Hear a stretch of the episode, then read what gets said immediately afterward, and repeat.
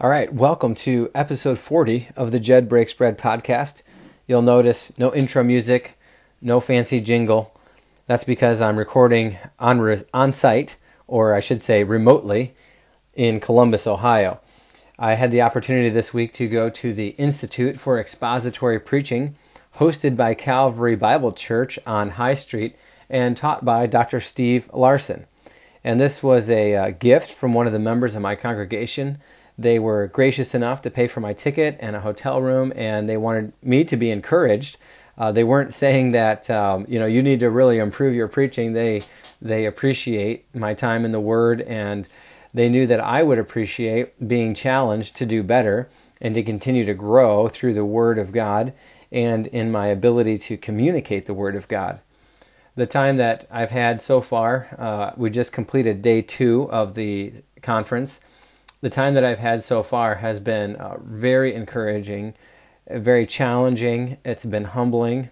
Um, but it's also been really good in this sense that as Dr. Lawson talked about things that preachers should do, um, I, I, was encouraged that I was already doing several of those things.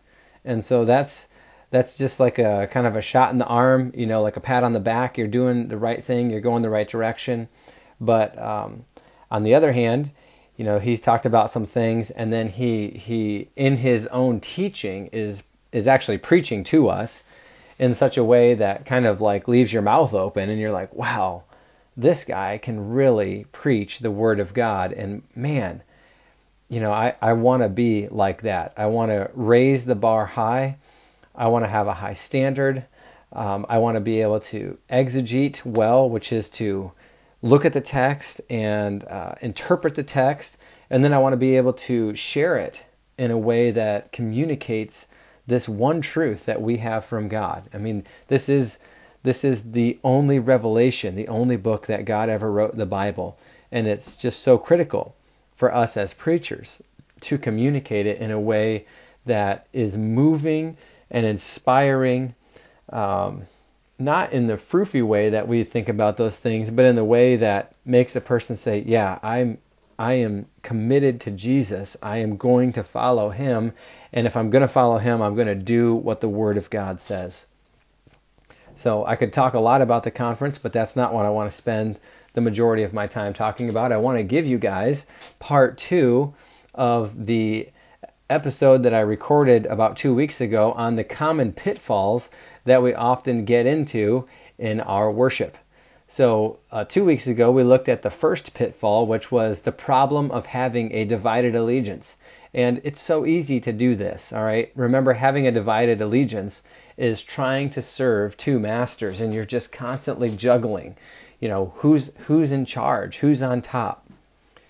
Jesus' warning in Matthew 6:24 was the primary text that we looked at.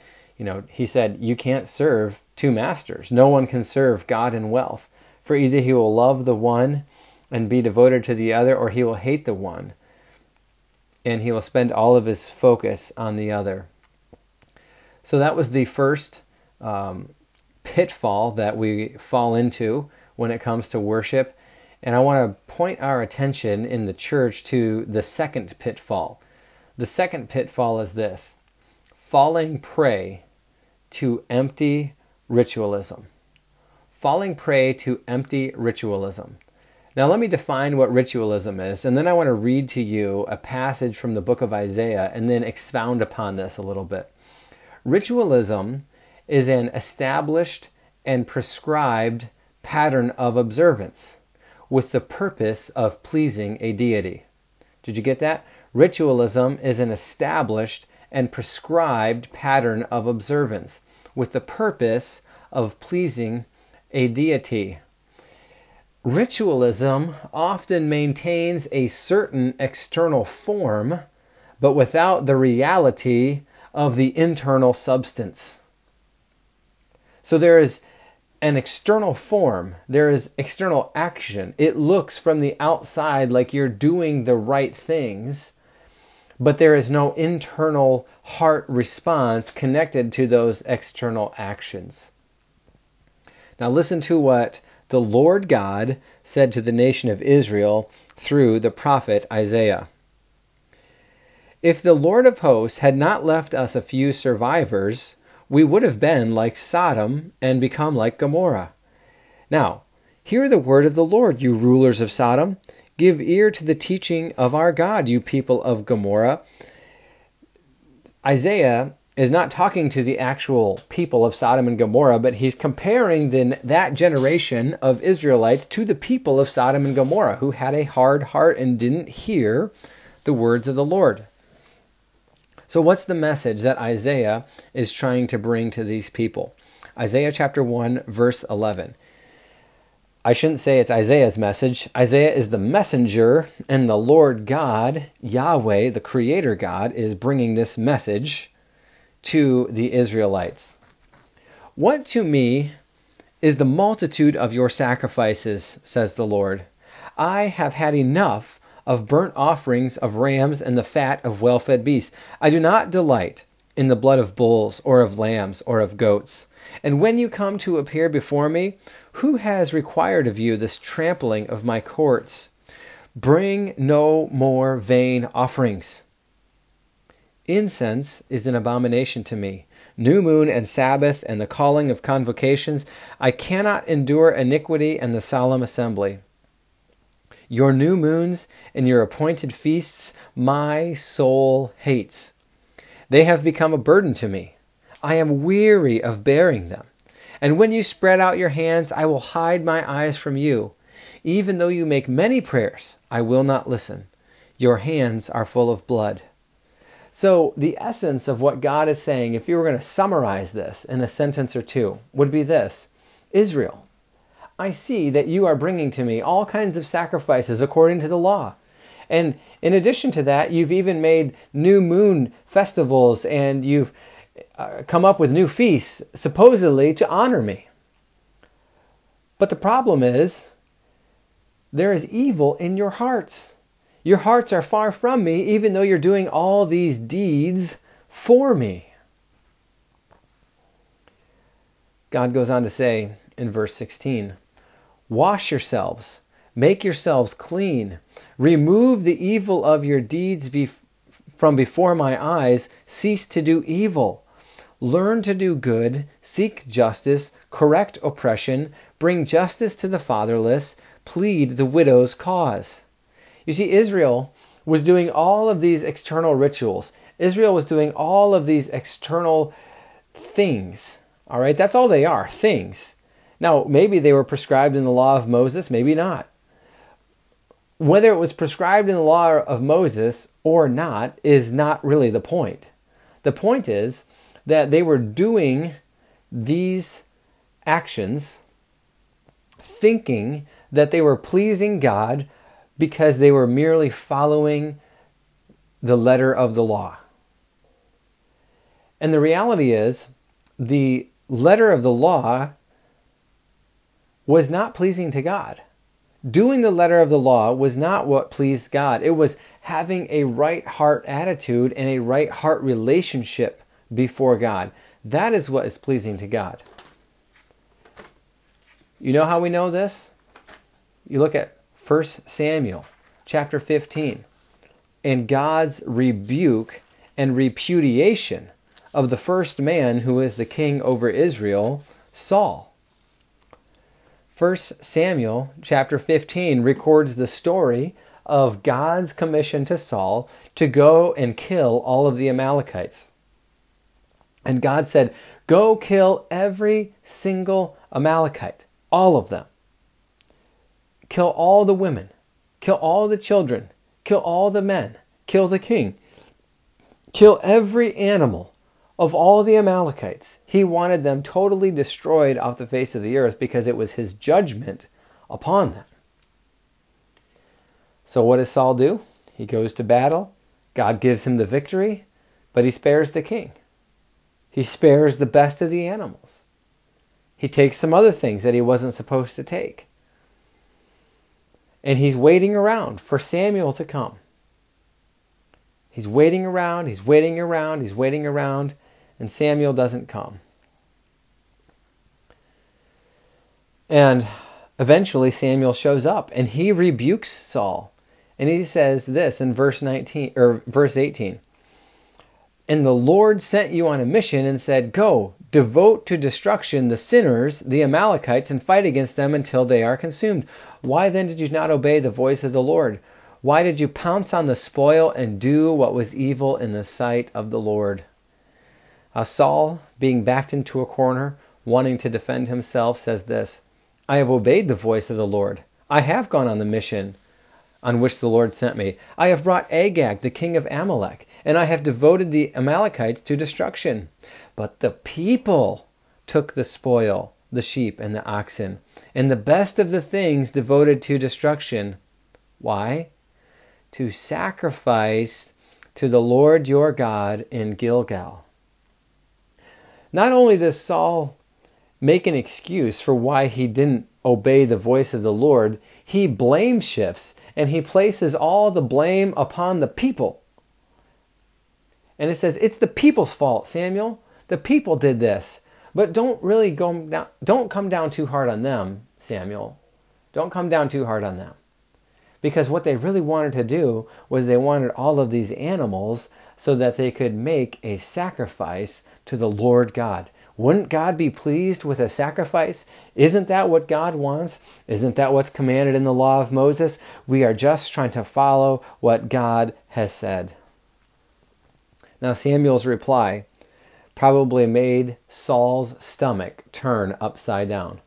In verse 22, Samuel says this Has the Lord, has Yahweh, the great I am, the one who is the creator over all the universe, the one who created the world, the one who created and made all the animals, the one who is not served by human hands. This is the God we're talking about, Saul. Has the Lord, Yahweh, as much delight in burnt offerings and sacrifices as in obeying the voice of the Lord? Behold, to obey is better than sacrifice, and to listen than the fat of rams. Now that's powerful. And that's quite the rebuke. And Saul was right to be afraid when he heard that rebuke. Saul should have been humbled to the point of falling on his face and confessing his sin and repenting.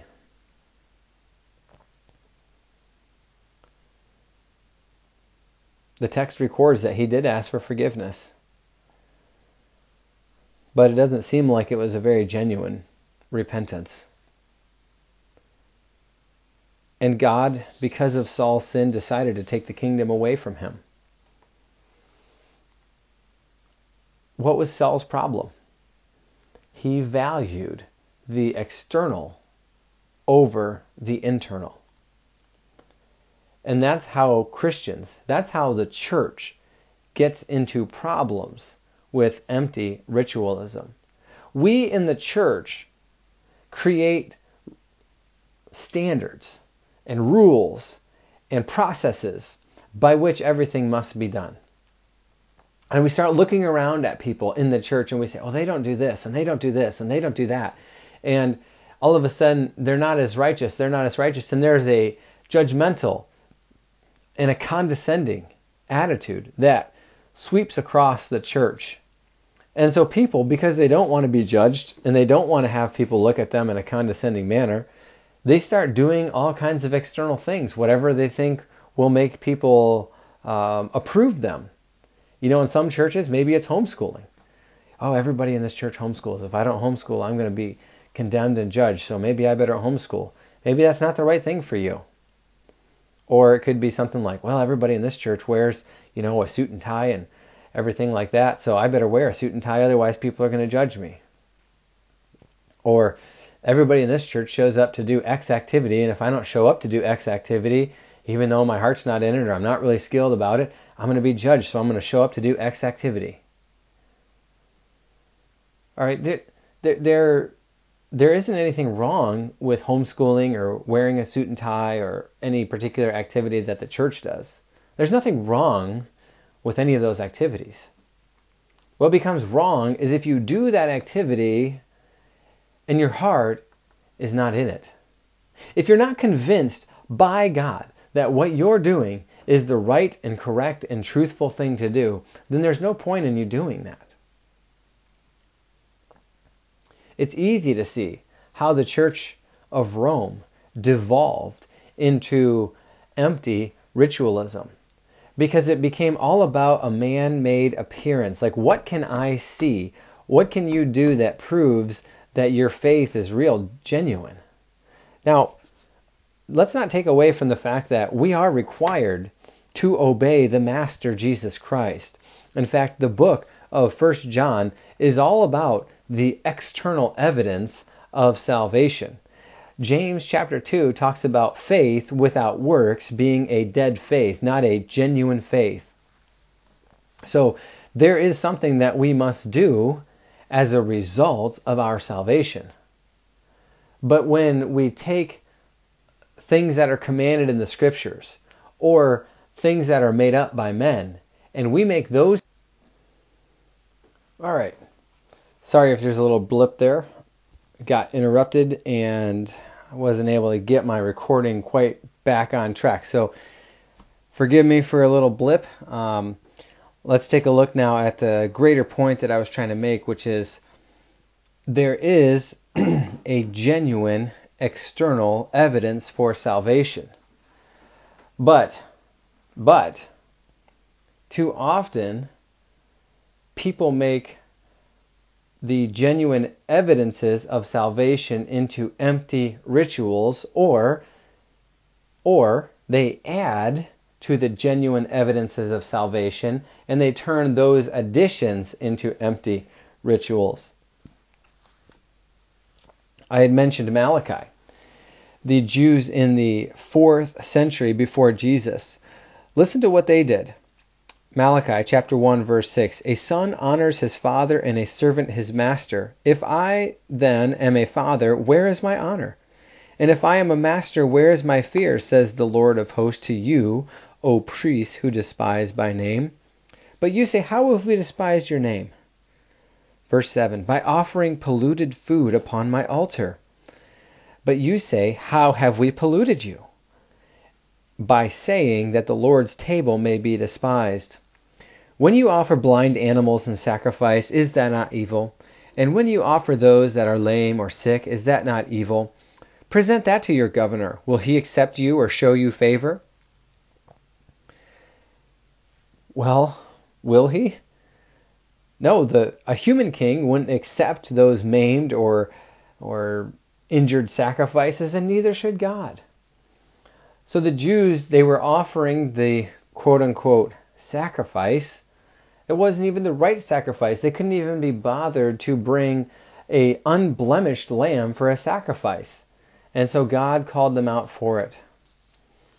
Obviously, I think the best example of empty ritualism is what the Pharisees eventually did and is what Jesus called them out for repeatedly in the New Testament, which is taking the teachings of men and elevating them to the same status or stature that would be reserved only for the Word of God. Now, Mark chapter 7 is a great chapter to talk about this. In Mark chapter 7, um, the Pharisees looked at Jesus' disciples and noticed that they didn't wash their hands the right way, and they ate with unwashed hands. For the Pharisees and all the Jews do not eat, verse 3, unless they wash their hands properly, according to the tradition of the elders. And when they come from the marketplace, they do not eat unless they wash, and there are many other traditions that they observe, such as the washing of cups and pots and copper vessels and dining couches. Huh. Look what Jesus uh, says to the Pharisees, because they're calling out Jesus' disciples. So Jesus says to them, Well did Isaiah prophesy of you, hypocrites, as it is written, This people honors me with their lips, but their heart is far from me. In vain do they worship me, teaching as doctrines the commandments of men. Now, you want to know whether you've really stumbled into empty ritualism? Does your church teach the commandments of men as doctrines? Are the commandments and the traditions of your church elevated to such a high level that to violate one of your church's traditions would be considered greater than a violation of Scripture? If so, then you have certainly fallen prey to empty ritualism. And Jesus says, look, it's not any of these washings that cleanse a person. None of these things are what make a person clean. In fact, whatever you eat goes into your stomach and is passed out of your body. So eating food doesn't make you clean or dirty. Well, what does he say though? What does he say? He says this You have a fine way of rejecting the commandment of God in order to establish your tradition. For Moses said, Honor your father and mother, and whoever reviles father or mother must surely die. But if you say, A man tells his father or mother, Whatever you would have gained from me is korban, that is given to God, then you no longer permit him to do anything for his mother or father thus making void the word of God by your tradition that you have handed down, and many such things that you do. You see, Jesus rightly pointed out that their man made traditions cause them to violate the word of God. And he goes on to say to his disciples, Are you without understanding? Do you not see that whatever goes into a person from the outside cannot defile him? Because it does not enter his heart, but his stomach. He said, what, what Jesus says, whatever comes out of a person is what defiles him. For from within, out of the heart of man, come evil thoughts, sexual immorality, theft, murder, adultery, coveting, wickedness, deceit, sensuality, envy, slander, pride, and foolishness. All these evil things come from within, and they devour, devour, or defile a person. Excuse me they defile a person.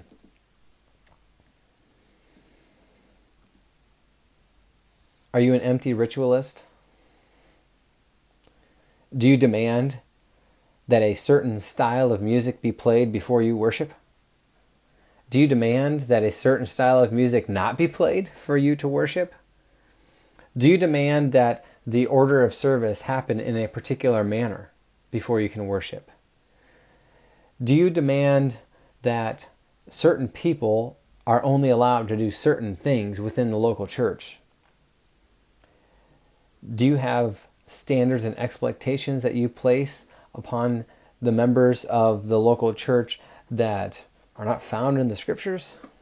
If so, then you are probably elevating their tradition of men to be greater and above that of the Word of God.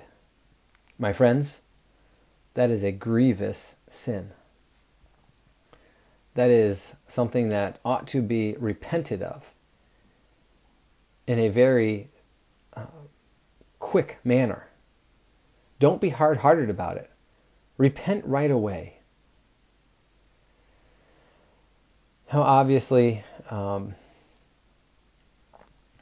this is a hard pitfall to look at because it really causes us to examine the motivations behind why we do certain things in our worship service. Why do we raise our hands? Or why don't we raise our hands? Why do we dance? Or why don't we dance? why do we have an organ? Or why don't we have an organ? If any of your reasons or answers to those questions is be, because that's the way we think it should be, and that's just the way that's more pleasing to God, then you better really examine whether that's a ritualism or a true doctrine from Scripture. Here's a good one. We have a hymnal.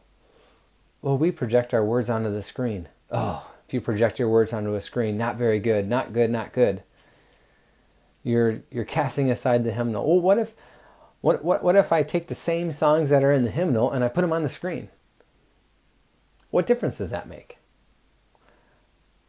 I mean, we we in America we look at the church just from the eyes of our ethnocentricity. That means we're so in, uh, indoctrinated and encapsulated by Western culture and Western thinking.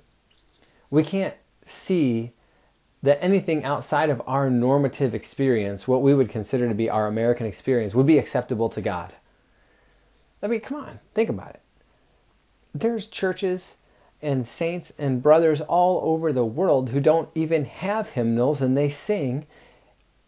Are they not worshiping God right because they don't have a book with words in it? I mean, that's just ludicrous to think that. But if we're honest with ourselves, that's that's the Western mindset towards these matters and towards these issues. These two pitfalls, having a divided allegiance and having an empty ritualism, they are probably the two most common pitfalls that our churches face today. And I would challenge you what is your role in either cultivating these pitfalls or filling in the hole so that nobody goes in there? What's your role in that? Are you challenging people to get back to the Word of God, to prove everything from Scripture? And if we can't find it in the Scriptures, we allow there to be liberty and somebody to make a choice of conscience before the Lord. If so, we're fighting the battle against empty ritualism? Are we challenging people to make a choice in how they prioritize their life and their time so that they put the things of Christ first, so that they're a devoted follower of Christ, and that Christ comes before mother and father and husband and wife, and Christ comes before the almighty dollar? Are we doing that? If so, we're fighting against divided allegiance. But if we're not seeking to do those things, we need to ask ourselves Am I in one of these pitfalls? Have I fallen into the pit and do I not want to get out? Am I comfortable down here in this pit? Is life easy for me because I can just make these black and white rules? Is life easy for me because I can kind of have my Christian life over here and I can kind of have my work life over here and I can kind of have my hobby life over there? Come on, man. Woman, child, we only have one life to live for the Lord. There's only one opportunity to do it. How will that excuse sound when you stand before the judgment seat of Christ? Not to gain or lose salvation, but to gain or lose reward based upon the works that you've done for Christ's kingdom. My hope and my prayer is that we would all be motivated to serve God with a pure heart and that our desire would be to avoid these pitfalls and to keep track of ourselves so that we if we so that if we fall into them we would recognize it and get out quick. Set up measures of accountability so that you don't get into the pitfall. Listen to people and surround yourself with people who have different perspectives on the non essentials than you because it challenges the way that you think about worship in the church. You know, if you're going on vacation, go visit a black church. Make sure their doctrine is good, but go visit a black church and see what those brothers and sisters are like in their expression of worship. It's probably way different than the average white church. Or go visit a Hispanic church or a Chinese church or some somebody who is from a different cultural perspective than you so that you get out of your box.